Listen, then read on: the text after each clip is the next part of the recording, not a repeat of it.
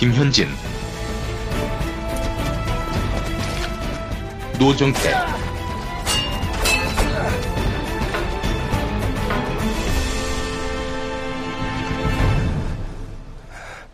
맹정전. 이제 조갑제 대표님이 본 대한민국 chapter로 넘어가서 어 박정희 대통령, 전두환 대통령, 노태우 대통령, 김영삼, 김대중, 노, 무현 대통령 여기까지 짧게 짧게 간단히 평가를 해주신다면 어떻게 평가할 수 있을까요? 박정희는 근대화 혁명가죠. 근대화 혁명가.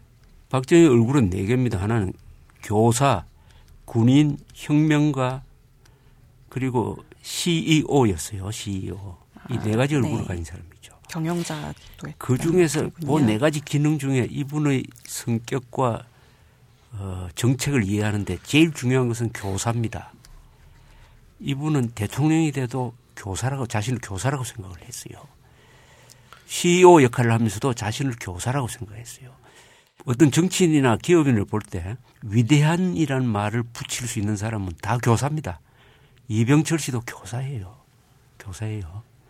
이승만, 박정희 다 교사입니다. 교사로 티처, 교사로서의 품성을 가진 사람과 아닌 사람은 위대한 사람이 되느냐, 보통 사람이 되느냐입니다. 위대한. 그럼 교사라는 건 뭡니까? 가르친다, 사랑한다, 국민을 사랑한다, 가르친다. 이 가르친다는 마음이 중요해요. 많은 기업인들은 종업원들의 그 능력을 이용해 먹는 거죠. 그죠? 이용해 먹고는 버리는 경우도 있고 나쁘게 말하면 버리는 경우도 있지만은 이병철이나 이런 분들 그 사람 사람한테 투자를 해가 사람이 발전하면은 회사도 발전하고 나라도 발전한다. 이렇게 본 사람들이 점이죠. 그다음 전두환은 이 과도기를 잘 넘긴 사람이에요. 어, 비록 광주 사태 12.12라든지 손에 피를 묻히면서 정권을 잡았으나 그 한 8년 동안의 집권 기간 동안에 한국 경제를 안정시키고 개방시켰습니다. 그리고 마지막에는 6.29 선언을 받아들임으로써 독재자의 모습이 아니라 민주화된 모습으로 퇴임을 한 사람이에요. 그리고 이 사람은 사람을 잘 부리는 보스입니다. 보스. 그리고 아주 낙천적이고 이 사람 성격상 특징이 낙천적이에요. 노태우 대통령은 국내외의 이중의 전환기를 맞아가지고 그것을 잘 활용한 사람입니다. 국내적으로는 민주화라는 전환기가 왔고 국외적으로는 공산주의 붕괴 이것을 적극적으로 이용을 해가지고 안으로는 민주주의를 정착시키고 바깥으로는 어, 중국, 소련, 동국권과 수교함으로써 한국인들이 활동할 수 있는 공간을 세계 전체로 넓혔어요. 그리고 한중 수교를 통해서 한국의 경제 생명줄이라고 그럴까? 그것을 하나 만들어낸 사람이죠.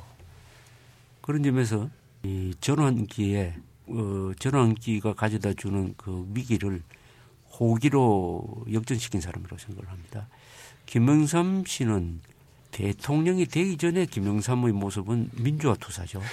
의회 민주주의적 투사, 어떻게 보면 민주투사의 챔피언이라고 봅니다. 저는. 어, 그런 점에서 김대중 씨보다 저는 더 높게 평가합니다. 네. 이분은 국회를 통해서 폭력을 쓰지 않고 합헌적인 테두리 안에서 민주화 운동을 하려고 최선을 했던 사람이에요. 총을 잡는다든지 쿠데타를 한다든지 뭐 민중혁명을 기도한다든지 이런 걸 하지 않고 그런 점에서 아주 높게 평가합니다.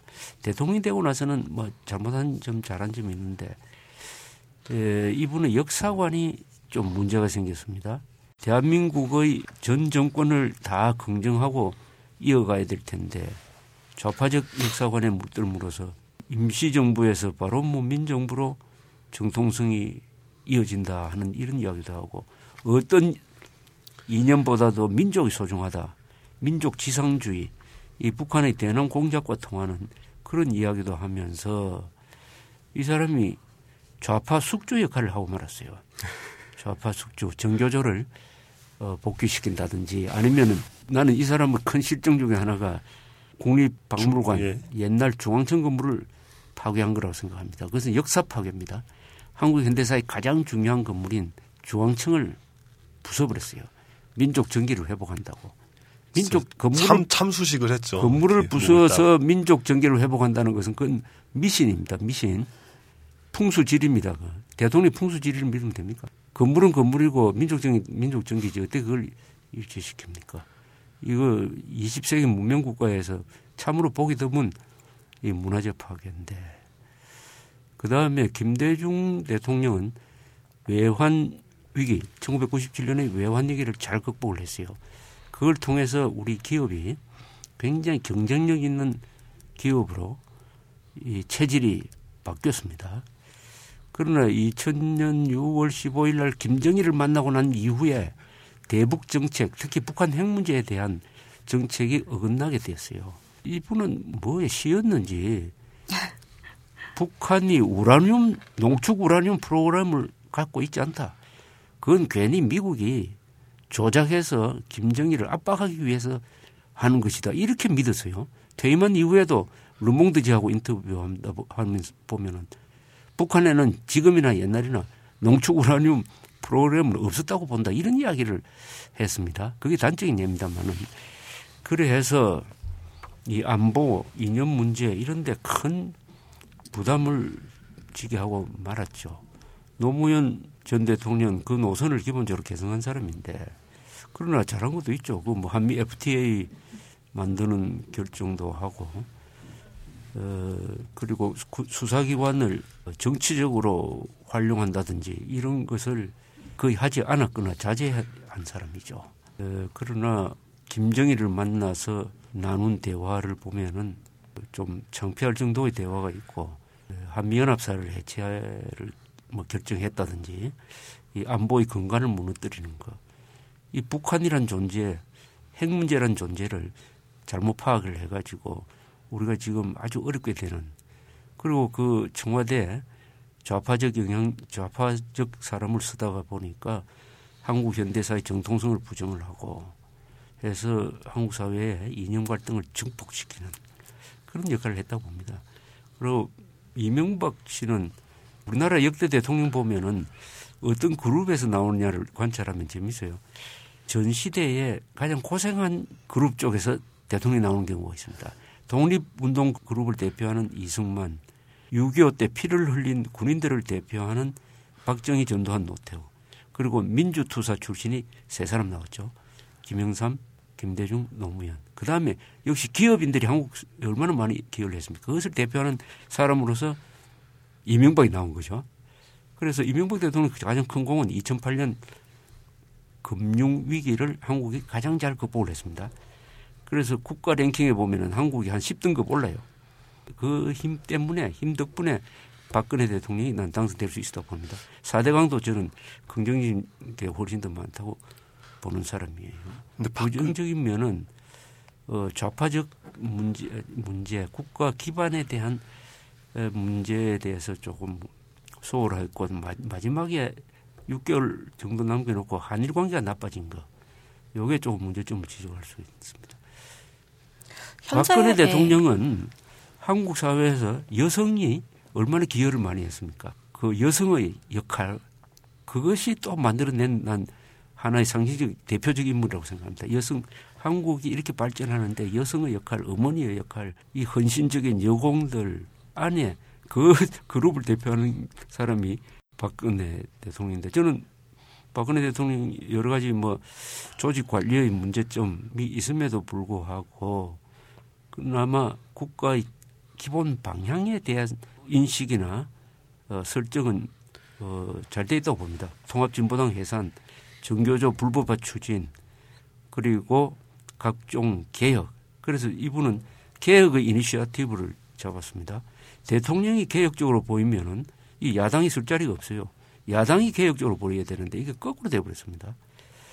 어, 박근혜라는 분은 선거를 위해서 모든 것을 희생시킬 수 있는 사람이에요. 그러니까 대통령이 된 거예요. 그 모든 것 중에는 국가 이익도 포함됩니다. 그 사람이 한 조치 중에서 국가 이익에 문제가 되는 게 두 가지죠. 하나는 세종시를 옮긴 거하고 그 다음에는 국회 선진화법이라고 잘못 알려져 있는 국회법 개정, 국회법 개혁이지. 그것을 찬동한 아마 선거를 위해서 그렇게 했을 것입니다. 많은. 그 다음에 누구 어느 날 이런 추세에 보면 다음 대통령이 누가 나올지 그 흐름이 대충 예상이 되는데 그런 점에서 반기문이라는 사람이 이런 역대 대통령이 보여주는 이런 흐름 속에서 아주 유리한 위치에 있다고 봐요. 무엇을 대표한다고 생각하십니까? 관료? 국제, 대한민국 이렇게 세계화된 나라인데 이제는 국제 무대에서 통역 없이 당당하게 국제적 매너도 몸에 배었고 국제 무대에 가서 어색하지 않고 할 수 있는 사람. 바- 그건 이승만 대통령 이후에 처음이죠. 그런 국제적 인물이 나오지 않을까. 또 충청도 출신이라는 이두 개가 이상하게 반기문이라는 사람과 이게 대세적으로 맞는 게 아니냐.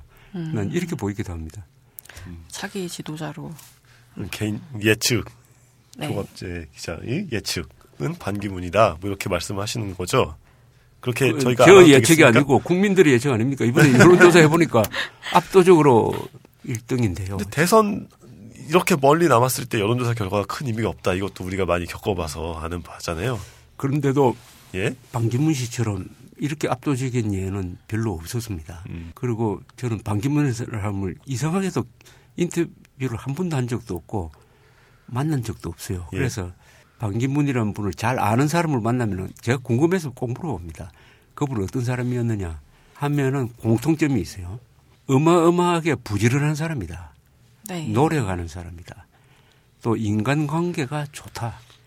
윗사람뿐만 아니라 아랫사람도 잘해준다. 전 그걸 들으면서 참 이게 적이 없어요, 이 사람이. 그렇다면 그게 사실이라면 이 사람은 타- 태어났을 때부터 성인군자식의 성품을 가지고 있었던지 아니면은 큰 뜻을 품고 노력해 온 네. 결과 아니겠느냐.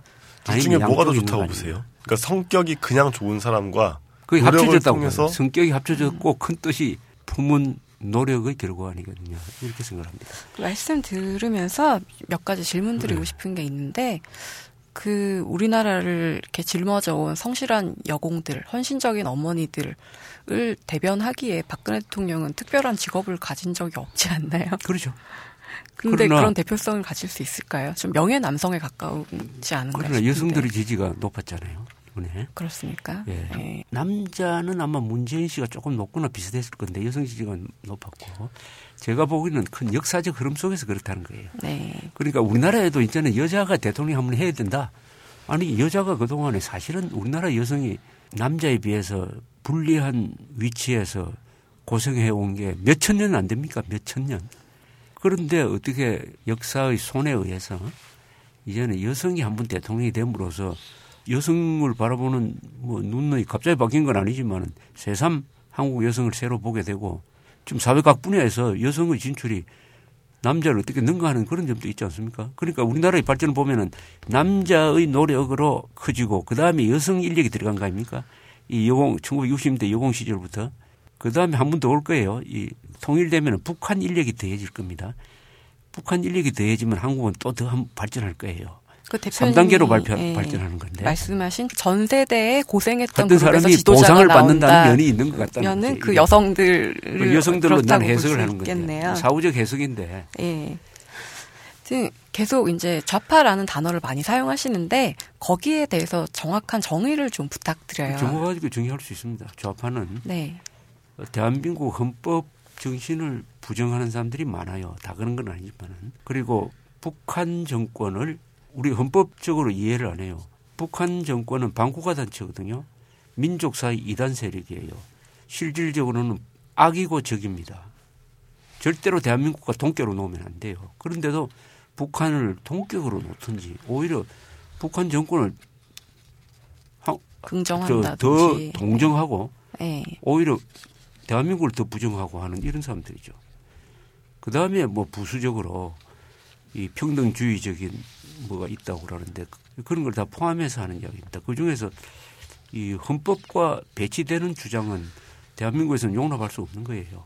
그 뭐 경제 정책적으로 분배로 간다, 복지 중심으로 간다는 거야. 그건 뭐 헌법 안에 다 포용될 수 있지만은 그러니까 이 좌파도 여러 종류가 있겠죠. 뭐 통합진보당이야 반헌법적 극좌 세력이고 또 헌법적 합헌적 좌파도 있을 수가 있고 그래서 좌파를 그러니까 좀 넓게 규정하면서 하는 이야기인데 공통점이 하나 있어요. 그것은 마르크스의 계급투쟁론적 인식을 가지고 있다는 거죠. 그게 나쁜가요? 네. 계급투쟁론적 네. 인식은 자유민주주의하고는 안 맞죠. 아, 아까 계급투쟁론은 어떤 집단을 중심으로 사고하는 거 아닙니까? 피지배 계급과 지배 계급. 그러나 우리 민주주의는 개인, 그 계급이 없는 거죠. 개인과 국민이 있을 뿐이지. 계급적 차별, 계급적 특권을 인정하지 않는 게 우리 헌법의 국민 주권 정신인데 계급 투쟁론적으로 가면은 계급주의적 되죠.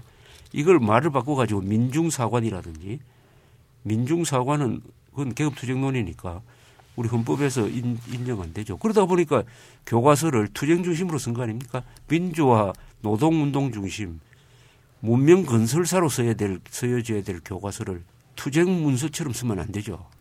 그 투쟁한 사람들이 공로를 내가 부인하는 게 아닙니다. 그러나 그 비중이 너무 큰 거예요.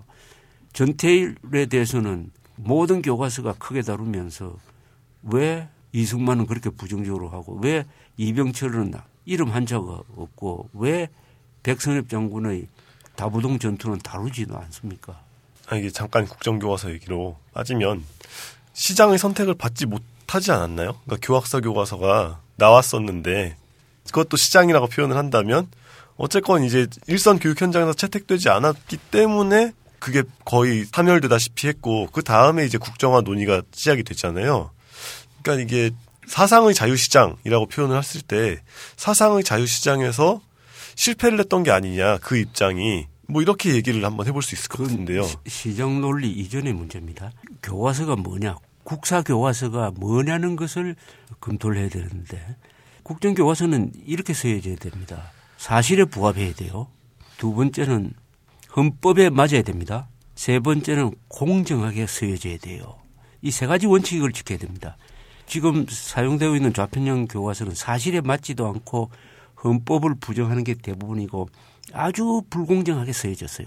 이것은 교과서로 되어서는 안 될 불량품입니다. 그러니까 시장에 유통되어서는 안 돼요. 시장에 올려서는 안 된 물질이에요. 그러니까 아무리 시장 기능에 맞, 맞는다 해가지고 독극물이 시장에서 팔리는 것을 막아야 될 기관은 국가기관이에요.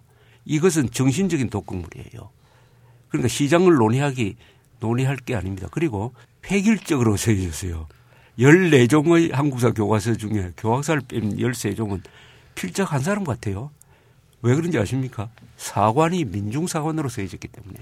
계급투쟁론적 사관으로 쓰여졌으니까 한 사람이 쓴 것처럼 같을 수밖에 없어요. 그러니까 그 민중교과서가 표방하던 다양성은 이미 훼손되었습니다. 그 다음에 두 번째로 그런 교과서가 99%에서 쓰여지고 있는데 1%를 좀 차지하겠다고 교학사 교과서가 나오니까 그것을 채택하지 못하도록 협박하고 전화하고 하는 이런 시장 기능을 시정의 자유를 훼손시키는 이런 행동이 있었죠.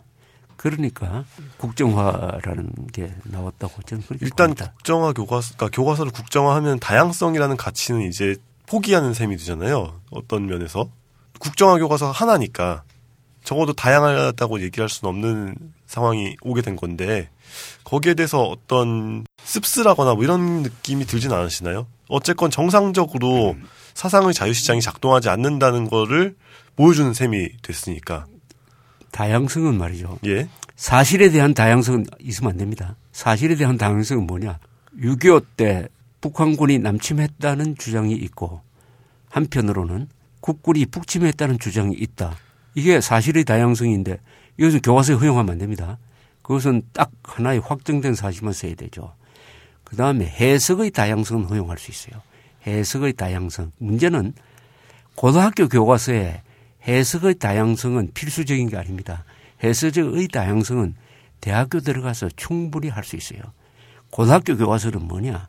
확정된 사실을 가르치는 거예요. 확정된 사실을 먼저 가르친 다음에 그걸 바탕으로 해석의 다양성을 추구해야지 중학교, 고등학교 교과서에는 다양성이란 명분 하에서 사실을 다양화시키는 사실 파괴죠. 그러니까 확정되지 않는 사실까지 집어넣어버려 가지고 이 교과서가 무슨 설이 들어가면 안 됩니다. 그래서 단계적으로 해야 됩니다. 또 다양성은 무조건 좋은 게 아니에요.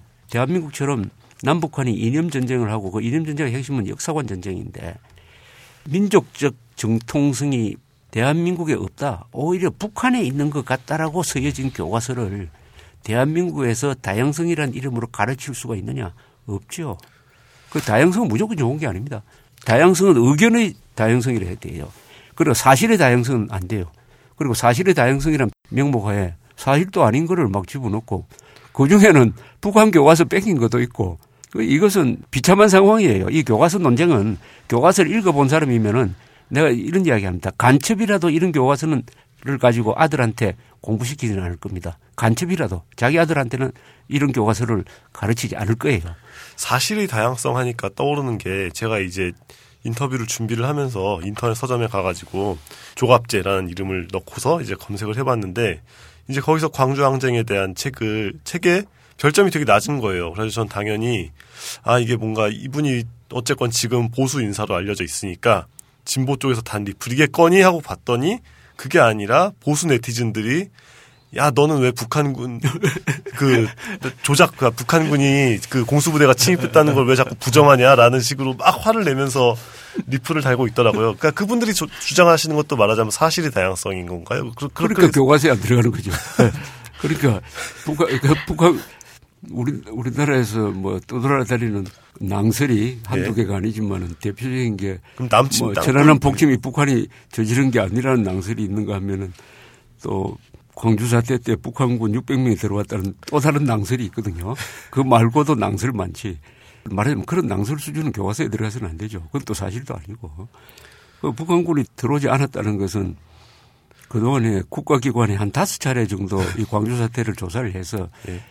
사실관계는 광주 사태는 처음부터 진압 과정 원인 사망자에 대해서는 더 나올 사실이 없습니다. 사실이 확정된 거예요. 예. 그런데 탈북자라는 사람이 카드라는 식으로 그런 주장을 하니까 일부 사람들이 자기들이 바라던 그 시나리오에 맞으니까 그게 솔깃해가지고 그게 휩쓸려 들어가는데 이게 이렇습니다. 국가기관이라면 뭐 군대라든지 병무청이라든지 검찰이라든지 법원이라든지 이런 게 국가기관인데 국가기관이 거짓말을 안 하는 건 아니지만은 국가기관도 거짓말을 합니다. 네. 거짓말을 하기가 매우 어렵죠. 국가기관이 거짓말 하는 것은 매우 어렵습니다. 그러나 개인은 수시로 거짓말을 합니다. 따라서 국가기관의 발표는 공신력이 있어요. 그것도 한두 번도 아니고 그래서 우리가 판단할 때는 국가기관의 판단이면 일단 믿는 거죠. 그러나 개인의 주장은 개인의 주장은 그 사람의 능력도 조직적인 판단과 개인적인 판단에서는 개인적인 판단이 틀릴 가능성이 많죠. 개인의 그 합리적 의심을 넘어서는 낭설에 너무 많이 속는다 하는 것을 잘 보여주는 사례가 그 북한군 400명, 600명 투입설이에요.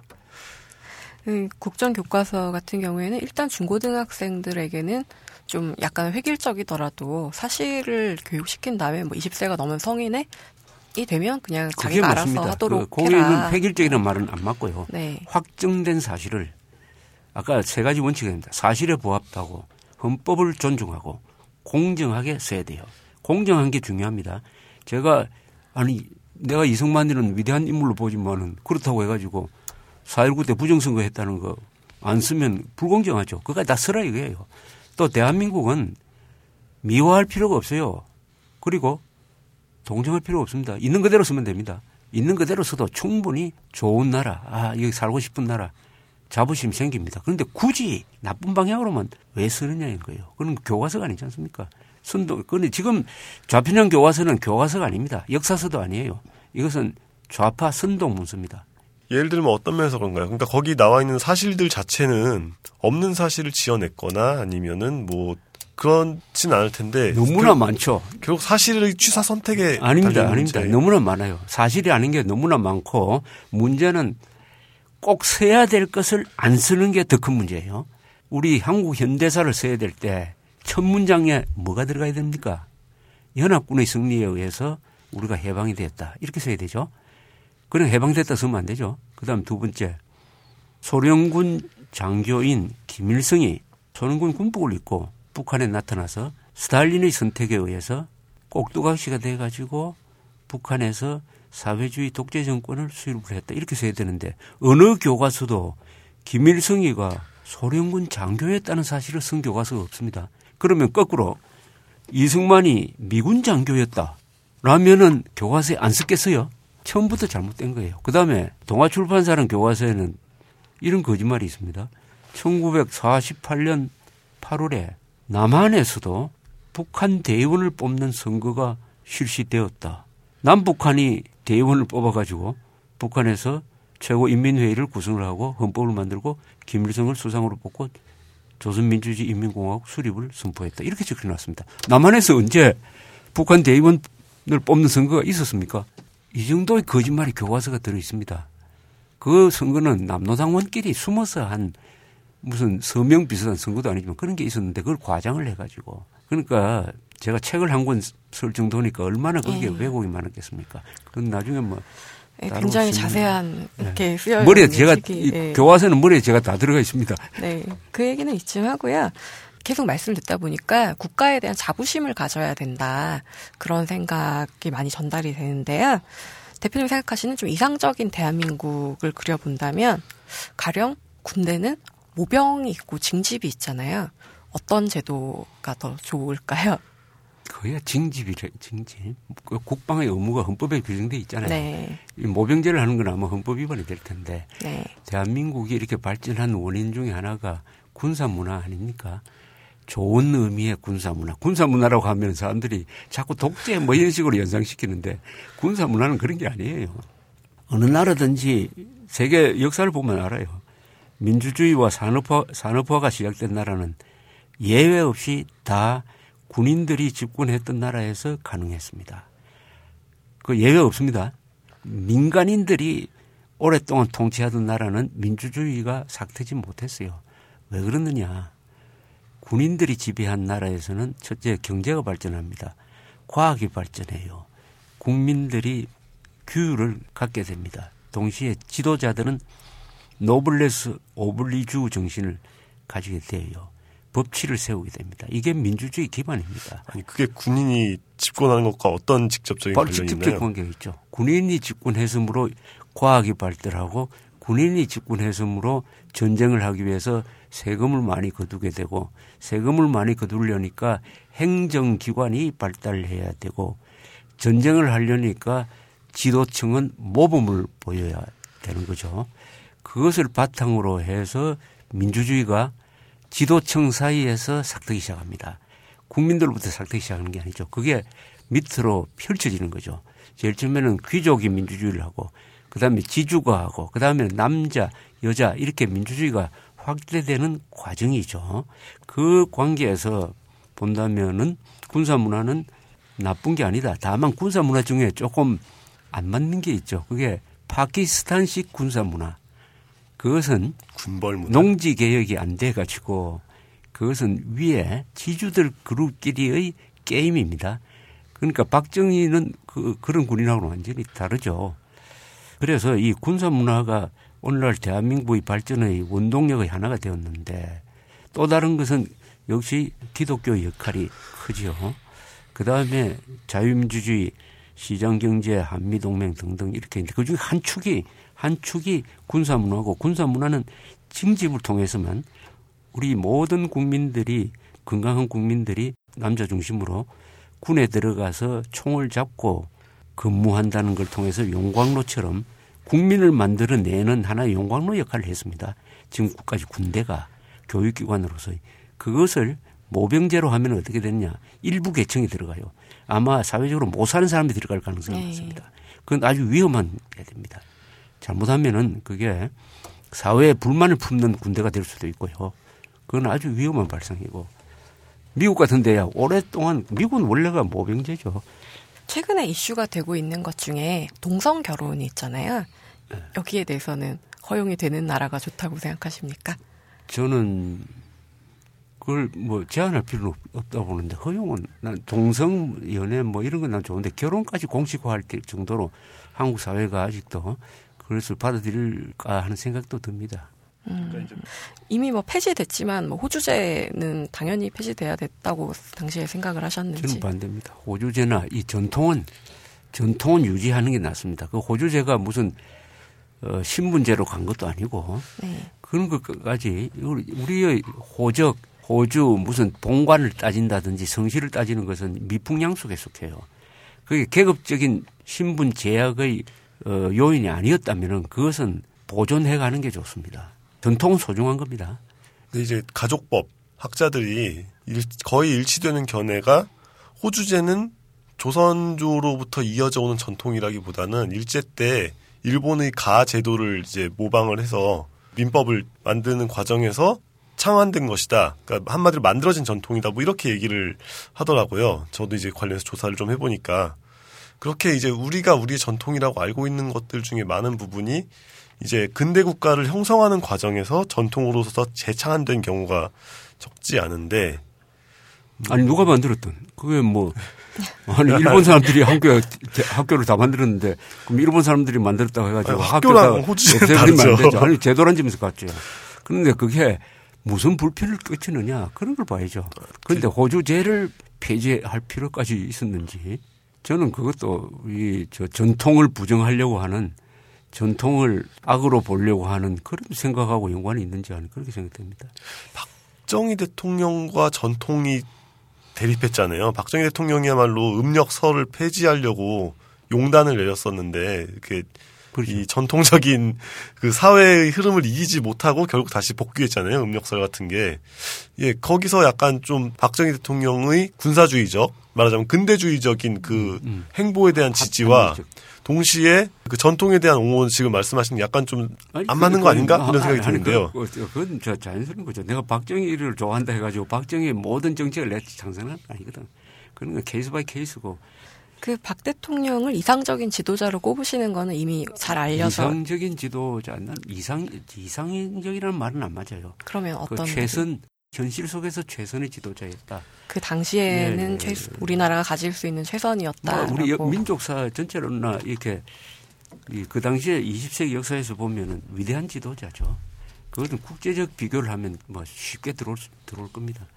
근데 만약에 대표님처럼 성실하고 열정적인 분이 당시 그 위치에 있었다 하시더라도 경제 발전이 이루어질 수 있지 않았을까요? 불가능했죠. 아 그렇게 단정하실 불가능했죠. 수, 어떻게 이렇게 단정하실 수가 있나요? 아니 그렇다면 왜 북한은 한국처럼 발전 못해요? 아니, 북한도 잘 나갔잖아요. 그 당시에. 북한처럼 북, 어? 북 아니 북한이 남한을 뛰어넘은 적은 한 번도 없었는데요. 그러니까 그거는 이런 얘기입니다. 많은 사람들이 이렇게 이야기하죠. 아 국민이 열심히 했는데 박정희는 잘못했다. 그런데도 나라 발전했다 이렇게 이야기하죠. 그럼 거꾸로 북한은 그러면은 어떻게 됩니까? 지도자는 잘하려고 했는데 국민이 안 따라줘서 저렇게 된 겁니까? 그게 아니고요. 저 역사적 논의에서 뭐 항상 나오는 건데 한 개인의 역할을 어떻게 보느냐는 건데 어, 적어도 박정희 같은 사람은 그 순간에 역사적 이게 참 역사의 운이 좋은 건데 박정희라는 사람이 무슨 대통령이 된 거는 김일성의 남침이 있었기 때문 아닙니까? 김일성이 남침하지 않았으면 박정희는 대통령 못 됐어요. 그때 이미 군에서 쫓겨 나와 가지고 문관으로 있으면서 불우해 가지고 그것도 동거하던 여자가 나가버리고 해가 혼자서 육사 팔기생들하고 술 마시면서 세월을 보내던 찰나에 남침이 이루어지는 바람에 다시 군으로 복귀한 거죠. 그러니까 제가 이야기합니다. 박정희는 김일성이가 만들어준 겁니다. 대통령으로. 이게 한국 역사에 보면은 정말 이게 기묘한 반전이 많은 것 중에 하나예요. 그걸 뭐 논외로 치더라도 박정희는 우선 군인 출신이라는 게 중요하죠. 우리나라 군 장교단의 역할이 크죠. 그 당시에 군 장교단은 우리 한국 사회에서 어떤 집단보다 가장 발전했습니다. 가장 선진된 집단이었어요. 가장 개혁적인 집단이었습니다. 교육도 가장 많이 받았어요. 그 그룹을 대표하는 사람이 그것을 지지 기반으로 권력 기반으로 해가지고 어, 집권을 함으로써 한국 사회를 안정시킨 안정 속에서 발전을 시킬 수가 있었고 이 사람이 과학 기술에 대한 이해도가 어, 빠른 사람이고 사물을 입체적으로 보는 에, 사람이고 무엇보다도 조직을 효율적으로 운영할 수 있는 사람이면서도 동시에 딱딱하지 않고 창의적인 거 이런 것을 다 수용할 수 있는 조직 운영의 귀재입니다. 국력의 조직화 능률이 극대화란 말을 많이 썼는데 그래서 앞으로 박정희를 CEO 측면에서 한번 연구할 필요가 있다고 생각합니다. 그렇게 되면은 효율적인 지도자는 어떤 행동을 하는 사람이냐 하는 하나의 표본을 만들 수가 어, 있습니다. 그 뭐, 공에 대해서는 그리고 무엇보다도 네, 최소한의 이상 희생으로 최단기간에 최대의 성과를 거뒀어요. 최소한의? 희생입니다. 예. 이 정도의 변화를 가져오려면은 수십만 명이 죽는 경우가 많아요. 역사에서는 수십만 명이 네. 죽어요. 수십만 명이. 그래도 발전을 못 합니다. 그런데 최소한의 희생이라고 그랬어요. 박정희. 최소한의 희생이라는 것은 억울하게 죽은 사람 숫자가 적다는 뜻이에요. 억울하게 감옥 간 사람 숫자가 없는 게 아니라는 겁니다. 적다는 뜻입니다. 적다는 뜻.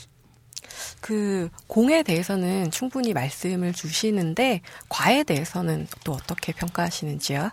인간이니까요. 이, 네. 이 사람 정치 지도자는 7대 3이면 잘하는 겁니다. 7의 공과 3의 과가 있습니다. 박정희 경우에는 난 9대 1쯤 된다고 보여. 공이 9 보고 과가 1쯤 되는데 그 1의 그 내역서. 과, 과가 1이 뭘까 하면은 일부러 찾아봐야 돼요. 무슨 뜻인지 아십니까? 일부러 하도 내가 박정희에 대해서 좋게 이야기하니까 거기 균형을 맞추기 위해서 일부러 한번 찾아본다 이겁니다. 예. 왜 일부러란 말을 붙이느냐? 과라고 보이는 것도요. 공의 부작용입니다. 공이 있음으로 그 과가 생기는 거예요.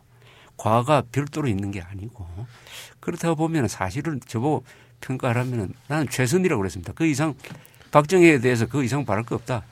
굳이 뭐 이야기한다면은 말년에 가면은 이제 권력 관리를 잘못해가지고 오만 방자한 경호실장 차지체를 계속 감싸고 돌고 그러다가 결국 김재규 총회 죽음을 맞게 됩니다만은 그런 게 잘못됐죠. 그리고 한미 간의 관계가 나빠졌는데 예, 그것도 대통령이 감정적으로 카드 그 카드 대통령인데 감정적 감정을 싣는 바람이 좀 나빠졌고 그다음에 김영삼 제명 국회에서 김영삼을 제명하는 것은 것도 그게 무리수였고 에, 그다음에 등등 이렇게 이야기할 수 있겠는데 그것도 다 사후적으로 하는 이야기입니다. 사후적으로 사람이라는 것은 다 그 당시에는 몰랐는데 일이 일어나고 보면은 시비의 반을 돌려가지고 아 그렇구나 이렇게 뭐 안사를 다 아는 것처럼 분석하는 게- 경우인데 그럼 그 리얼타임에서 박정희로서 무슨 다른 대안이 있었겠느냐 이런 것도 한번 생각해 봐야 되는 거 아니냐. 그 다음에 뭐 개인적인 성품 저 저분은 어떤 사람이냐 하면은 음, 우리 국민의 애환 애환을 느낄 수 있는 사람이죠. 서민이죠. 그러면서 자신의 원한, 자신의 한을 민족의 한으로 승화시킨 사람이에요. 나만 잘 먹고 잘 살자가 아니라 우리 민족 전체가 가난해서 탈출해가지고 자존, 자주할 수 있는 나라로 만들어야 되겠다. 그야말로 민족주의죠. 민족주의는 개인보다도 그 민족 전체를 더 사랑하는 사람입니다. 이승만, 박정희가 진정한 민족주의자죠. 김일성은 민족주의를 빙자한 전체주의자고 인종주의자입니다. 민족주의와 전체주의의 차이가 그렇게 멀지 않진 않나요? 둘 다 개인주의와는 거리가 있는 사조들이고.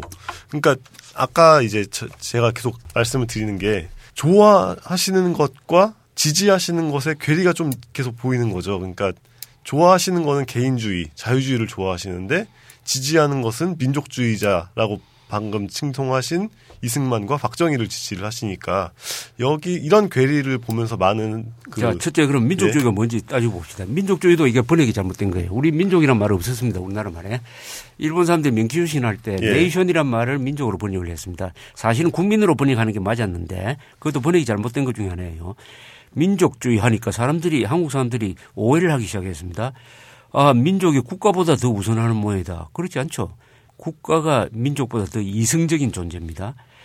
에, 그런데 지금 한국에서 민족주의라는 말을 가만히 들여다보고 있으면 이런 식으로 이야기합니다. 김정일이가 핵 개발하고 김일성이가 김정은이가 저 인권 탄압하는 거 그 같은 민족끼리 좀 덮어주자. 어, 핵 개발 그저 민족의 핵이 아니냐.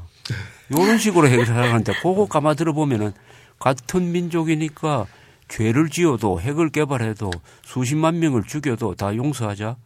요거는 인종주의입니다. 민족주의가 아니고 racism입니다. racism. racism입니다. 자, 그럼 진정한 민족주의는 뭐냐? 그대로 생각하자는 거죠. 민족을 중심으로 생각한다. 그걸 국민으로 생각하자는 거죠. 한민족, 우리 국민들의 전체의 복지를 향상시키는 내 앞장서는 사람, 거기에서 자기의 개인적인 이익을 버리고 계급적 이익, 이익도, 이익도 보고 그렇다면 그 나쁜 게 아니에요. 그러나 내, 제 생각은 이 민족주의라는 것도 내셔널리즘을 국민주의로 번역했으면 괜찮았을 텐데. 국민주의요? 그런 생각이 네. 들어요. 그리고 전체주의와 어, 민족주의는 제가 말한 민족주의는 달리 나는 국민주의니까 이게 국민주의는 민족주의하고 저 전체주의하고 어, 다르죠. 전체주의는 인종주의적인 게 파쇼, 파쇼가 인종주의적 전체주의고 그 다음에 이 스탈린적 전체주의는 계급주의적 전체주의거든요. 그게 다 같습니다. 소수를 일부 특정한 계급을 위해서 계급을 앞세우는 전체주의니까 계급적 전체주의로서의 스탈린주의와 인종적 전체주의로서의 나치즘은 기본적으로 같다. 같다는 게 조지 오웰의 위대한 각성인데 이승만 대통령이 1950년 7월 19일 날 트루만 대통령한테 보낸 편지에 그 단어가 코미 나치스란 말로 나와 있습니다. 코미 나치스. 공산주의자면서도 이건 나치다. 북한을 그렇게 규정합니다. 박 대통령, 박정희 대통령 얘기를 할 때 아무래도 독재라는 단어가 계속해서 나오잖아요. 그러면 그 점에 있어서도 그 당시에는 집권 안정이라든가 경제 발전에 있어서 최선의 방식이었다라고 평가를 하시는지요? 독재도 무, 무조건 나쁜 게 아니죠. 그죠? 독재가 무조건 나쁜다면 네. 우리가 존경해 마지 않는 세종대왕도 독재자 아닙니까? 그러면 세종대왕 보고 왜 당신은 민주적으로 안 했느냐? 이렇게 따지는 거하고 마찬가지예요. 독재가 필요한 역사적 상황에 있었으면 독재가 맞아요. 그러니까 아, 그 당시에 저, 독재가. 필요했다. 독재가 무조건 나쁜 건 아니죠. 네. 시대를 초월해서 나쁜 게 독재가 아닙니다. 독재를 해서는 안 될 때 독재를 하면 나쁜 거예요. 그렇죠. 그런데 독재를 해야 될 때는 로마 시대 때 보면 저 전쟁이나 이럴 때는 독재를 허용하는 시절이 있었어요. 한시적으로 독재관이라고 해가지고 그 집정관한테 독재 시기를 허용하는 시, 한시적으로 합니다. 자 그러면은 이승만 박정희의 시대는 무슨 시대냐? 이 비상사태 때 아닙니까? 거의 준전시 때죠. 남북한이 전쟁을 하고 수시로 북한이 도발을 하고 대통령의 목숨을 노리고 하는 이런 비상 상황이었어요. 그러면 사실은 독재적 지도자가 필요한 시기였습니다. 그 역사적 상황이 독재적 지도자라고 그랬습니다. 독재적 지도자가 필요한 시기였는데 그런 상황임에도 불구하고 이승만 박정희는 그 독재적 요소를 최소한으로 한 사람이에요. 최소한으로. 민주적으로 하려고 노력한 사람입니다. 그 얘가 이승만은 자기 임기 중에 한 번도 선거를 중단시킨 적이 없어요. 심지어 전쟁 중에도 1952년에 선거를 했습니다. 1952년 선거가 아주 재밌는 선거인데 그때 선거로 면장까지 뽑았어요. 16,000명을 선출을 했습니다. 전쟁 중입니다. 전쟁 중인데도 선거하고 국회 문 안 닫고 언론 검열을 하지 않았어요. 이 이상 어떻게 합니까? 또 민주주의를 한 지가 나이가 4살밖에 안 되는 이 어린 민주주의인데 독재자 이승만이라고 하는 사람은 나쁜 사람이에요. 이승만의 행태 중에 독재적 요소가 있었음을 부인할 수 없습니다. 있습니다. 그러나 민주적 요소는 더 많아요. 그럼 어떻게 감히 이승만을 전체적으로 독재자로 규정할 수 있습니까? 박정희 마찬가지입니다. 박정, 박정희에 대해서 독재적 시기가 있었어요. 유신 시절. 그리고 어, 쿠데타 해가지고 한 2년 면 동안 집권했을 때 요걸 뭐 독재적 시기였다고 볼 수 있습니다. 그 나머지는 이 사람이 투표를 해서 대통령이 됐습니다. 투표, 투표를 통해서 63년, 67년, 1971년. 물론 그 선거에 부정적 관권 개입이 있었어요. 그러나 기본적으로는 민주적 선거였습니다. 그러니까 어떤 역사적 인물 앞에 독재자 친일파라고 해가지고 그 사람의 전생애를 완전히 한쪽으로 몰아가지고 규정하는 거는 이게 독재입니다. 이게 바로 이 용어가 바로 독재예요. 그 당시의 한국 상황은 그러한 강력한 정치적 리더십이 필요했다라고 보시는 거죠? 내가 보는 게 아니고 객관적 네. 상황이 그렇고 그건 링컨을 예를 들면. 링컨. 내가 지금 그런 농담을 합니다. 1950년대에 링컨을 한국 대통령으로 모셔봤다고 하더라도 이승만보다 더 민주적으로 할 수는 없었을 것이다. 음. 그럼 링컨은 남북전쟁 때 뭘 했습니까? 남북전쟁 때 영장 없이 천 몇백 명을 구속한 사람이에요. 그렇다고 링컨을 독재자로 욕하는 사람이 미국에서 많지 않죠. 딴지 인터뷰 쇼 김현진의 맹장전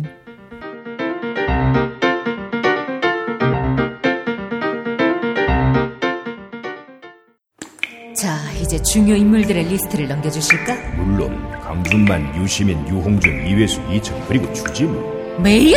이게 무슨 리스트야? 아무 공통점도 없잖아. 딴지일보 부편집장이 인터뷰한 이 책을 읽어보면 공통점을 알 수 있지 헬 조선에서 흑수저로 태어나 비범한 삶을 살아온 인물들이란 걸 도서 출판 생각 비행 범인은 이 안에 없다? 전국 온오프라인 서점과 딴지 마켓에서 절찬 판매 중이지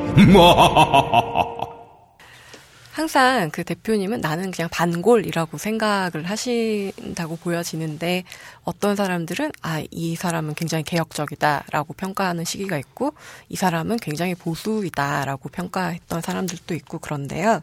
혹시 이거는 이제 제가 개인적으로 또 교인이기 때문에 관심사가 생긴 건데 사람들이 대표님을 보수자가 되었다라고 평가하는 기간하고 혹시 기독교도로서 중생을 겪으신 경험이 좀 겹치시지 않습니까? 저는 그런 경험은 없어요. 중생이라면 리본한다는 뜻인 네. 것 같은데 맞죠? 네. 이승만 대통령은 그런 사람이죠. 리본한 사람이지. 기독교 신조로서 그 사도 바울과 같은 비슷한 경험을 옥중에서 겪음으로써 두려움이 없고 어마어마한 사명감을 갖게 된 사람이죠. 그 인격이 완전히 바뀐 사람, 완전히라기보다는 하여튼 바뀐 사람이 이승만이에요. 그러니까 기독교인으로서 이승만을 보지 않으면은 이승만을 이해할 수가 없고 그 사람이 건국 노선을 이해할 수가 없는데요. 저는 그런 경험을 가진 적이 없고 어, 저는 항상 그 직업상 분석적이고 따지고 뭐 사실이냐 아니냐 이런 식으로 보니까 사실은 종교하고 종교하고는 그게 잘 맞지 않지 않습니까? 네. 그러니까 믿음 믿어야지 뭐 일일이 뭐 모세가 과연 뭐 네, 팩트 몇 따지고. 년째 성전했느냐, 네. 과연 뭐 40몇 년 동안 뭐 시나이 반도를 뭐 헤맸느냐, 뭐 60만 명이 맞느냐, 뭐 이렇게 따지면은 그 목사들이 얼마나 싫어하겠어요. 네. 그러나 기독교적 기본적으로 저는 기독교적 품성이라고 그럴까 그런 건 좀 있다고 봅니다. 그리고 기독교가 이 한국의 근대화나 세계 문명 발전, 특히 인권의 발전에 끼친 영향이 결정적이기 때문에 기독교에 대해서 호의적인 생각을 가지고 있는 건 틀림없고 그러나 불교의 우리나라 호국 불교가 신라의 삼국 통일의 를 뒷받침함으로써 삼국 통일 과정에서 우리가 백제 고구려 신라 사람들이 한 덩어리로 되는 종교가 참 좋은 역할을 한 거. 뭐 이거 높게 평가합니다. 네, 지금 기독교를 믿으신 지는 오래되셨잖아요. 오래됐죠. 근데 어떤 정말 사도 바울 같은 그러한 경험 같은 거는 해보신 적 없어요? 아, 난 없- 정말. 지금 어, 그냥 없- 합리적으로 어, 믿어지시는 없- 거예요? 없어요. 아주 논리적으로 합리적으로 하니까 종교와 과학은 공존할 수 있다고 봐요. 과학으로서 종교를 무너뜨릴 수 있죠. 그러나 거꾸로 또 종교가 또 과학을 무너뜨릴 수도 있습니다. 그러나 그 시기가 지났잖아요. 이는 종교와 과학을 잘 슬기롭게 연결시켜 가면서 과학이 만능이 아니죠. 과학이. 종교적 심성이 있어야 되죠. 그 종교라는 것은 과학적으로 푼다는 데는 나는 한계가 있다. 그렇다고 제가 창조과학을 찬성할 수는 없어요. 종교로서 과학을 부정하는 게 창조과학이죠. 네. 옛날에는 마녀사냥도 이제 종교로 과학을 부정하는 것이었는데 네. 또 과학적으로 종교를 딱 들이대어 버리면 종교가 살아남을 수 없죠. 그럼 과학이 과연 만능이냐? 그건 아니지 않을까요? 그 기독교인들은 아까도 말씀하셨다시피 그 콜링, 그 사명이라는 말을 즐겨 사용하는데 대표님께서는 나의 사명은 이런 것이다라고 생각하시는 건 어떠한 건가요? 저희 사명은 사실관계를 분명히 하는 거. 뭐가 fact finding입니다. fact finding이 저희 사명이에요. 그리고 모든 아 모든 건 아니지만 거의 대부분의 시비, 선과 악, 좋으냐 나쁘냐 또는 적과 동지를 구분하는 그러니까 선악 구분, 피아 구분 그리고 타당하냐 적당하지 않느냐는 그거는 사실관계만 분명해지면은 그 자동적으로 되는 것 같아요. 그러니까 사실관계를 우리 확정 짓는 노력을 기자가 해야 되고 뭐 여러 사람들이 해야 되는데 저는 기자로서 그 노력을 하고 싶어요. 그러면은 굳이 이게 진실이다 아니다라고 할 필요가 없는 경우가 대부분이잖아요. 선과 악의 구분이 사실로부터 자동적으로 많은 부- 많은 경우에 자동적으로 이렇게 나온다라고 생각을 하시는 거죠. 그러니까. 그렇죠. 근데 가령 모기가 있다고 한다면 모기가 우리의 이렇게 막 그 피를 빨고 이렇게 맹맹하고 날아다니면 매우 짜증이 나잖아요. 근데 그런 사실이 존재한다고 해서 모기라는 생명체 자체가 악하다라고 얘기할 수 있는 건 아닌 것과 마찬가지 아닐까요? 그것이 팩트로부터 그냥 곧장 나온다라고 생각을 하면은 그러니까 제가 대부분의 경우라고 생각 이야기했는데 음. 모든 게 막 알면은 저 정도로 해도 되는데 그건 뭐랍니까 주지주의적인 그런 시각은 좀 다르고요. 대부분의 경우 우리가 세상사에서 판단할 수 있는 게 그렇게 전문적인 게 필요 없거든요. 예, 근데 박원순 씨 아들 박주신이가 네. 어? 과연 대리 신금을 했느냐 안 했느냐 그 정도의 판단만 하면은 나쁘다 좋다 판단은 저절로 나오는데 그 노력은 하지 않고 선악 판단을 먼저 해버리니까 이제 문제가 생기는 뭐 그런 경우를 말합니다. 예. 최근에 그 일 가지고도 많이들 회자가 됐는데 네. 좀 보수 적인 사람들이 선생님을 막 공격을 하면서 막 좀 그래서 좀 신기했어요. 인간적으로 보수의 상징처럼 자꾸 이렇게 표현이 될 때 느낌이 어떠세요? 음, 조금 불편하지. 뭐, 아. 뭐 어떤 사람은 뭐 아이콘이라고 그러기도 네, 하고 그렇죠. 이데올로기 그렇다 그러기도 하고 보수 농객이라고 그러는데 네. 그건 제가 하고 있는 일이 팩트 파인딩이니까 잘 안 맞고요. 그다음에 박주신 이런 문제는 너무나 명백하잖아요. 그러니까 무슨 좀 어려 어려운 사실이 있잖아요. 무슨 네. 저 영국에 네스호에 괴물이 있느냐 없느냐 뭐 이상한 사진도 나오고 하니까 논란의 대상이 되지만 이거는 1 더하기 1은 2처럼 명백한 사실이에요. 그러니까 2012년에 수십 명의 기자 앞에서 박주신 씨가 MRI 사진을 찍고 나와가지고 발표를 하고 문제를 제기했던 강용석 씨가 의원직 사퇴 선언을 한 그날 끝났, 끝난 문제 아닙니까? 그런데 또 그게 병무청도 맞다 그랬고 또 이 나중에 보니까 이 박준신 씨는 그 허리가 아픈데도 불구하고 보충역 판정을 받아가 2년간 그건 병역 필요한 겁니다. 예. 그런데 양모란 의사가 나와가지고 사진만 보고 박조신이란 실물을 데리고 와가지고 사진 찍고 눈으로 본 사람이 수십 명이 있는데 그 사람들 여기는 상무시해버리고 사진 보고 와 여기 의문이 있다. 근데 의문이 있다는 거는 뭐 누구나 제기할 수 있는 의혹입니다. 단정을 하면 안 돼요. 의혹 제기와 단정을 혼동하는 경우가 있습니다. 의혹 제기를 하는 것은 법적인 책임을 안 집니다. 그러나 단정해가지고 이 대리 신금이 맞다라고 하는 순간부터 그 말에 대한 책임을 져야 돼요. 법적 책임을 져야 되는데 한국 사람들이 이걸 너무 쉽게 넘어요. 이 사이에는 큰 절벽이 있습니다. 의혹 수준과 사실이라고 단, 사실이라고 단정을 해버렸잖아요. 물론 사실이라고 단정을 하니까 믿는 사람이 더 많아졌습니다. 아마 심리적으로는 이런 거겠죠. 박원순 씨의 문제에 대해서 많은 감정을 가진, 저, 악감정을 가진 사람들이 심리적으로 그걸 믿고 싶어졌겠죠. 에, 그러나 박주신이라는 사람은 성인이고 박원순 씨와는 독립된 저 인격체인데 그걸 누구누구의 아들이라고 그래가지고 이렇게 만연산행할 권리를 누구한테 줬는지 모르겠어요. 누구한테 줬는지. 그리고 이거는 국가 공신력에 대한 문제입니다. 아까 조금 말씀드렸지만은 국가기관 병무청이라든지 병무청, 네. 검찰이라든지 법원이라든지 세브란스 병원은 국가기관은 아닙니다만 공공기관으로 봐야 돼요. 종합병원이니까. 공공기관의 이 조사나 발표는 거의 공신력이 있습니다. 그걸 존중해 주는 게 맞아요. 그러나 양모란 의사의 개인의 주장은 틀릴 가능성이 많아요. 여러 국가기관의 공통된 의견을 합리적 근거를 넘어서 부인한다면 국가 공신력에 대한 부인이 되고 이것은 보수적인 게 아니에요. 보수는 제도를 존중하는 사람입니다. 기자 조갑제의 인생을 제가 이제 인터뷰를 위해서 준비를 하면서 다시 한번 복기를 해보면 사실 저는 가장 인상적이었던 게 이제 그 예전에 마당 하셨을 때 마당을 이제 이름만 듣고 있다가 제가 어렸을 때 있던 잡지니까 몰랐죠. 어렸을 때는 태어나기 전이었으니까. 근데 보니까 잡지가 되게 정말 현대적이고 되게 인상적이었죠. 어, 재밌다 이러면서 보고 있었는데 거기서 이제 유조선, 유조선을 타고 이제 그 취재하신 게 있더라고요.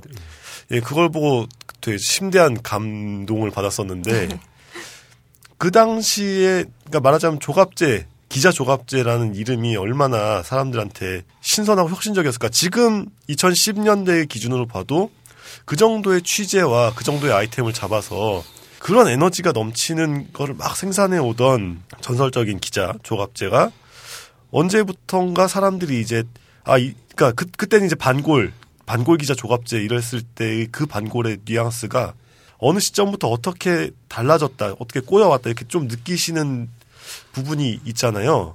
없으신가요? 이- 그렇게 주장을 하죠. 예. 그런데 주장을 하는데 내한테 물으라면 나는 옛날부터 똑같은 길을 걸어왔는데 기자니까 도로 중앙선을 쭉 걸었는데 길이 갑자기 좌회전해 버렸어요. 하다 보니까 내가 지금 오른쪽 서게 돼 버렸어요. 그러니까 사람들이 내가 변했다고 하는데 저는 변한 게 없어요. 그러니까 사실관계를 중심으로 하되 저 신념은 보수적 신념을 가지고 있으니까 굳이 말한다면 영어로 말한다면은 나를 이념적으로 규정한다면은 conservative liberalist입니다. conservative liberalist 가치관이나 이런 거는 conservative 하지만 liberalist로서의 사실 존중, 개인주의, 개인의 인권을 존중한다. 나는 환경에 대해서도 관심이 많습니다. 환경 저희 예, 이- 그걸로 바- 사퇴하셨잖아요. 바뀐 게 없어요. 바뀐 게 없는데 아까 말씀드린 대로 길이 어. 다만 좌파와 싸우다가 보니까 이 좌파라는 게 아, 좌- 좌파보다 극좌 세력과 싸우다가 보니까 극좌 세력은 말이 안 통하는 사람들이고 거짓말을 많이 하다 보니까 저도 거기에 맞춰가지고 발언의 수위를 높, 높일 때가 있었어요. 있어요. 기사를 쓸 때는 제가 안 그럽니다만은 논평을 쓰고 할 때. 그러니까 오늘 이 자리에서 얘기를 하면서도 계속 느껴지는 게 조갑제로서의 조갑제와 음. 조갑제의 적과 싸우는 조갑제가 너무 다른 사람처럼 느껴지는 거죠. 지금 저에게는. 그러니까 조갑제로서의 조갑제는 말씀하신 대로 conservative liberal한 음, 입장을 가지고 있는데 조갑제의 적과 싸운다라고 세- 되어 있는 조갑제는 우리가 이제 흔히 우리라고 하는 건 이제 딴지보와 두 가지를 가지고 있다고 볼수 예. 있죠. 예. 제가 또 뭐 글을 쓰는 게 꼭 이념적인 글만 쓰는 게 아니라 저는 뭐 기행문도 많이 쓰고 나는 여행을 많이 하는 사람이니까 예. 그리고 영화 이야기도 많이 쓰고 야구 저는 야구 광이고 하니까 제가 또 권투도 참 좋아하고 여러분이 그 항목 중에서 행동적인 부분으로 하는데 그러나 나는 내 위안이 되는 말이 하나 있어요. 그것도 조지 오웰이 왜 나는 쓰는가. 쓰는가 하는데 네. 보면은 이런 게 있습니다. 어떨 때 좋은 글이 나오느냐. 정치적 입장을 분명히 하고 쓴 글이 좋은 글이더라. 네. 그게 저한테는 상당히 위안이 되는 글이에요. 그러니까 기자적인 객관성을 유지해야 되는 글도 있지만은 나는 이렇게 생각한다 해가지고 나는 이승만이 가장 우리 민족사의 위대한 인물이었다. 거기에 대해서는 아주 주장이 강한 글을 쓰게 되죠. 그 강력한 발언을 옛날에 하신 것들을 찾아보면은 많죠. 예, 많은데 탱크를 몰고 주석궁에 쳐들어가야 된다. 이런 게 있었어요. 그건 아니고 아, 아 그런 말씀이 쳐들어가야 된다는 표현은 네. 없고 항상 이게 네. 줄이면 그런 식으로 과정이 네. 됩니다. 그때 정확히 뭐라고? 정확하게 선거는 그건 저 내가 하버드에 있을 때 네. 조선일보 노보의 선거인데 네. 그 앞에 이런 표현이 있죠. 1975년 4월 30일에 월맹 탱크가 음, 420의 독립궁을 문을 부수고 들어간 들어가는 사진이 있다. 그렇게 함으로써 통일이 완성되었다. 또 마찬가지로 남북한 통일은 어차피 주석궁에 탱크가 국군 탱크가 진주해야 되는 것이다. 하는 그걸 너무나 당연한 이야기란 네. 거예요. 그런데 그걸 한마디로 딱 바꿔버리면은 뭡니까? 내가 북진 통일, 아, 북진 통일 나쁘다고 생각 안 합니다. 네. 그러나 전쟁을 해서 통일할 필요는 없죠.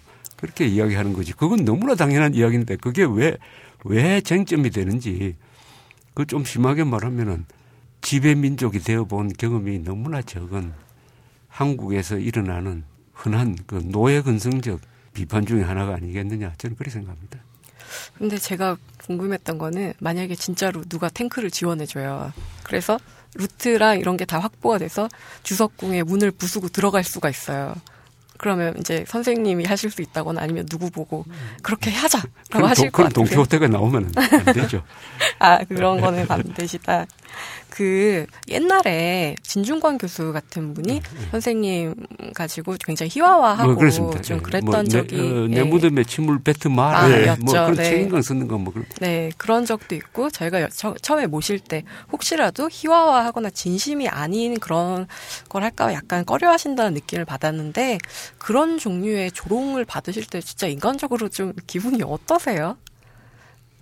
그건 무시해버리는 것만인데. 아 전혀 이제 인터넷에 이렇게 막 욕하고 그런 거 전혀 마음이 안 쓰이세요? 별로. 그리고 또 의도적으로 저는 안 보니까. 아 의도적으로 안 보면 보시려고. 기분 나쁘겠는데 네. 의도적으로 그런 건 안 봅니다.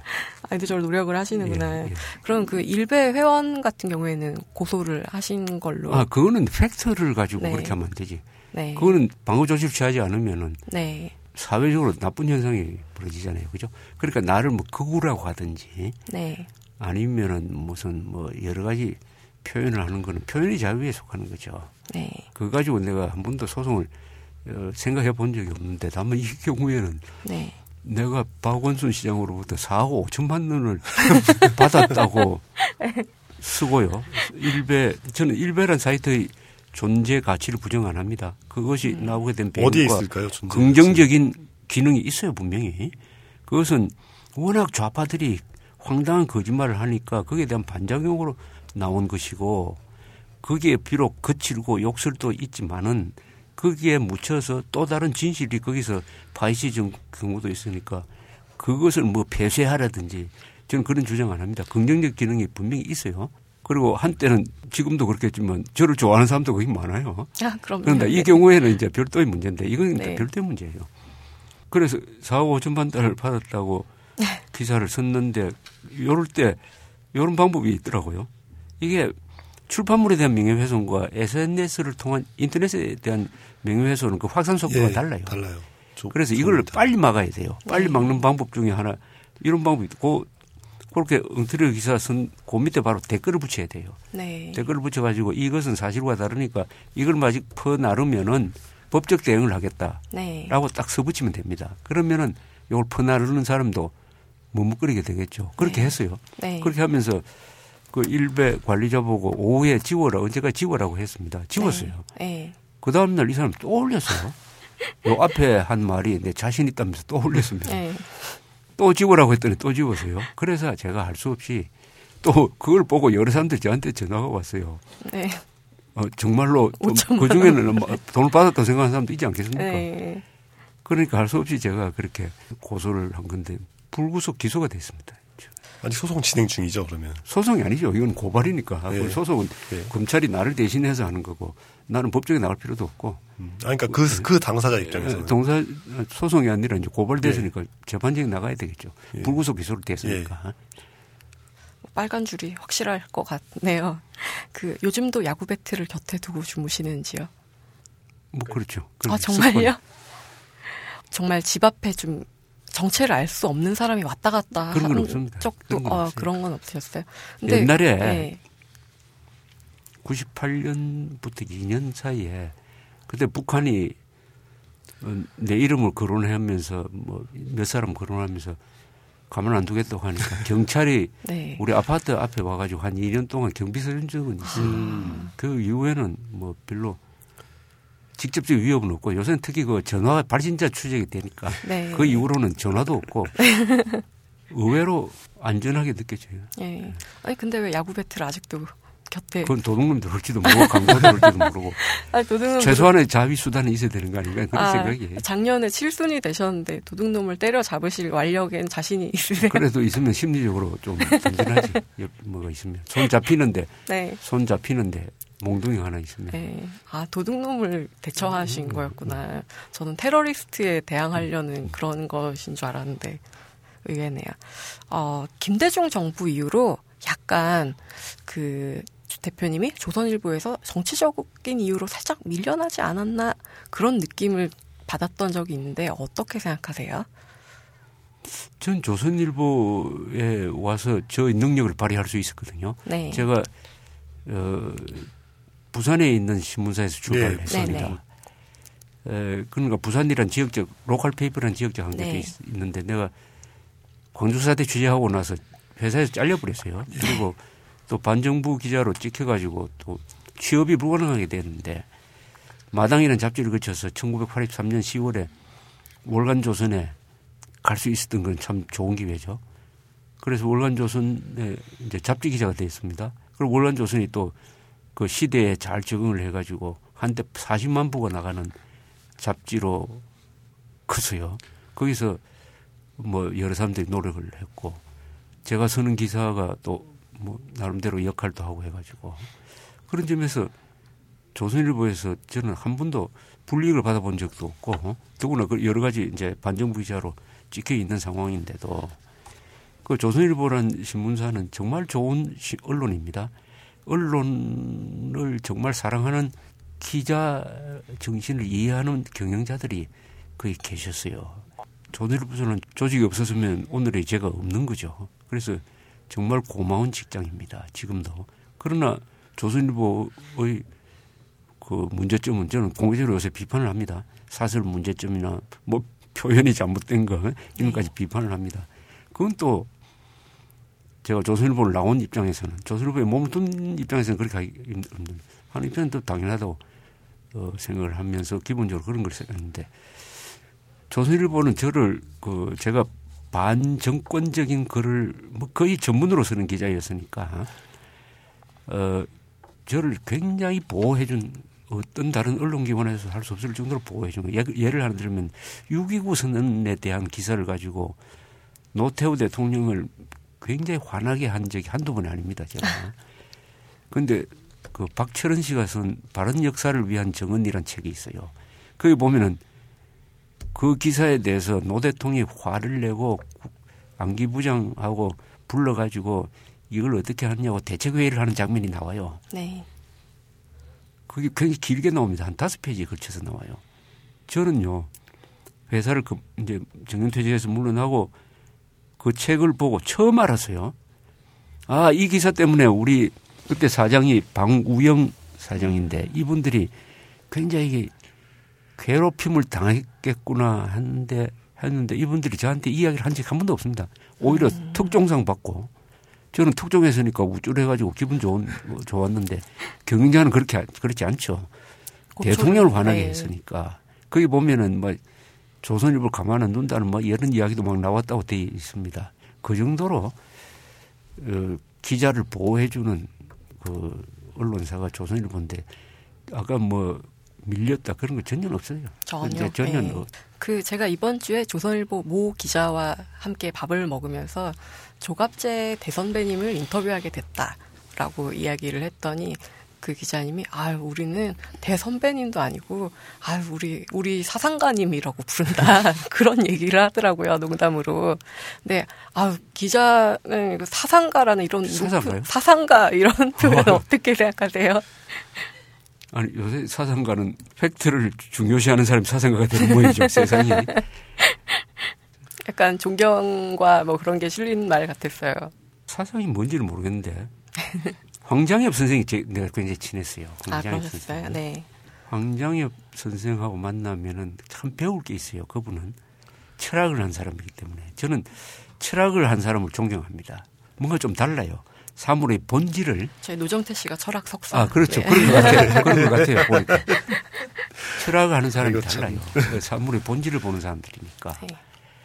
예, 그러니까 이게 인문의 제일 출발점이 철학 아닙니까? 철학, 역사, 철학은 사물의 원리고 역사는 민족과 국가 문명의 발전사고 문학은 인간에 대한 탐구인데 이 세 가지 교육을 기반으로 해야만 그 인간의 밑변이 커지는 거 아닙니까?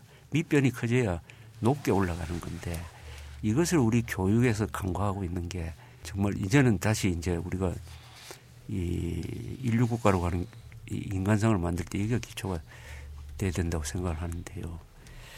그래서 이념은 중요하다고 봅니다. 저는 이념이 중요한 게 황장엽 선생이 이렇게 이야기했습니다. 이념은 공동체의 이해관계에 대한 자각이다. 공동 대한민국은 공동체에서 누가 적이고 누가 동지냐 어떻게 하는 게 좋으냐 하는 것을 알게 해주는 기본이 이념이다. 그래서 저는 이념은 한국에서는 가장 큰 전략이라고 봅니다. 이념에서 전략이 나오는 거죠. 그런 점에서 사상가는 아니고요. 저는 이념을 중요시하게 여기는 사람이고 이념은 또 아주 편리한 게 자기 정당성에 대한 확신을 주거든요. 이념이. 이광요가 했다는 이야기가 생각나는데 이광요는 누가 질문해서 당신 종교가 있습니까 하니까 타임즈와 인터뷰에서 이렇게 이야기했습니다. 난 종교는 없지만은 종교를 믿는 사람을 존경한다. 어떤 책을 보니까 유태인 그 수용소 아우슈비츠 같은 데서 끝까지 살아남는 사람들이 두 부류더라. 하나는 공산주의자, 또 하나는 기독교 신자더라. 뭐 이런 이야기. 그래서 그 이념, 신념, 종교적 확신, 특히 그 종교적 확신. 그 오늘 뵙고 얘기를 나눠보니까요, 아, 어떤 건널 수 없는 강이 있다, 이런 느낌도 있지만, 어떠한 인간을 만들 것인가, 라는 말씀이 굉장히 기억에 남습니다. 또 어떠한 인간이 돼야 할까도 고민을 해봐야 될 것 같은데 정태 씨 더 질문하고 싶으신 거 있으신가요? 아니요, 사실 이제 예, 제 생각은 아직도 마찬가지입니다. 그러니까 자유민주주의자 조갑제가 있는데 그 조갑제와는 다른 조갑제가 한 명 더 있어서 그 두 사람과 동시에 이렇게 인터뷰를 하는 그런 되게 네, 좀 예, 흥미로운. 자리였던 것 아, 같아요. 좋죠. 예, 그러니까 조갑제 A님과는 어떤 면에서는 이게 또 얘기도 잘 되고 재미도 있었는데 조갑제 B님과는 되게 이렇게 서로 생각의 평행선을 확인하게 되는 측면도 있고 해서 좀 여러 가지로 입체적이고 재미있는 자리였던 것 같습니다. 그 키포인트가 공산주의일 겁니다. 음. 공산주의를 어떻게 보느냐입니다. 그러니까 뭐 극단적인 반국가 세력이 뭐 없지 않겠지만 비판하시는 많은 좌파 집단 아니면 많은 뭐 공산주의와 협력하려는 세력들도 나름대로 대한민국을 츤데레 하고 있는 사람들이라고 그렇죠. 생각이 되는데 그렇죠. 있죠. 그걸 어느 정도까지 너그럽게 받아들일 수 있느냐 없느냐에서 갈라지는 건 아닐까. 그러니까 대한민국 아니면 뭐 그렇죠. 국가 공동체에 대한 애정을 범위를 어느 정도까지 잡느냐인데 조금 더 넓게 관용을 하실 수 있다면 그렇죠. 아니, 저 대한민국에 반대 안 하면은, 반대 안 하면은 저는 다 우리 편이라고 생각합니다. 그러니까 이거죠. 대한민국에 반대 안 하는 사람, 그리고 북한 김민, 김일성 세력을 반대하는 사람은 다 우리 편이죠. 그 나머지는 다 정책적인 차이예요. 다만 이념적 차이는 극복하기가 힘들어요. 사상적 차이도 극복이 힘든데. 네, 오늘 시간이 많이 지났는데 저도 조갑제 A님과 조갑제 B님을 배웠다라는 표현이 좀 약간 그 재밌- 많이 재밌는 네, 표현. 납득이 가요. 조갑제 A님은 아까 말씀드렸지만 굉장히 매력적인 미노년의 좀 지적이시고 젠틀하시고 조갑제 B님은 공산주의자를 탱크로 때려 죽여버릴 것 같은 터프한 이런 분인데 이 두 분이 공존하고 있다는 게 굉장히 신기합니다. 앞으로도 팩트를 추구하는 글을 써주시기를 부탁드립니다. 예, 오늘 두 분이 아주 준비를 많이 해가지고 와가지고 굉장히 어, 저를 격동시키기도 하고 전혀 좋은 몰랐는데 아니 좋은 설명을 할 수 있도록 이렇게 유도를 해준 점에서 오히려 제가 감사를 드립니다. 감사합니다. 예, 이 교양이 없는 딴지일보의 녹음실까지 와주셔서 감사드립니다. 다음에 네, 또 뵐수 감사합니다. 있길 예. 바랍니다. 네, 감사합니다. 예. 수고하셨습니다.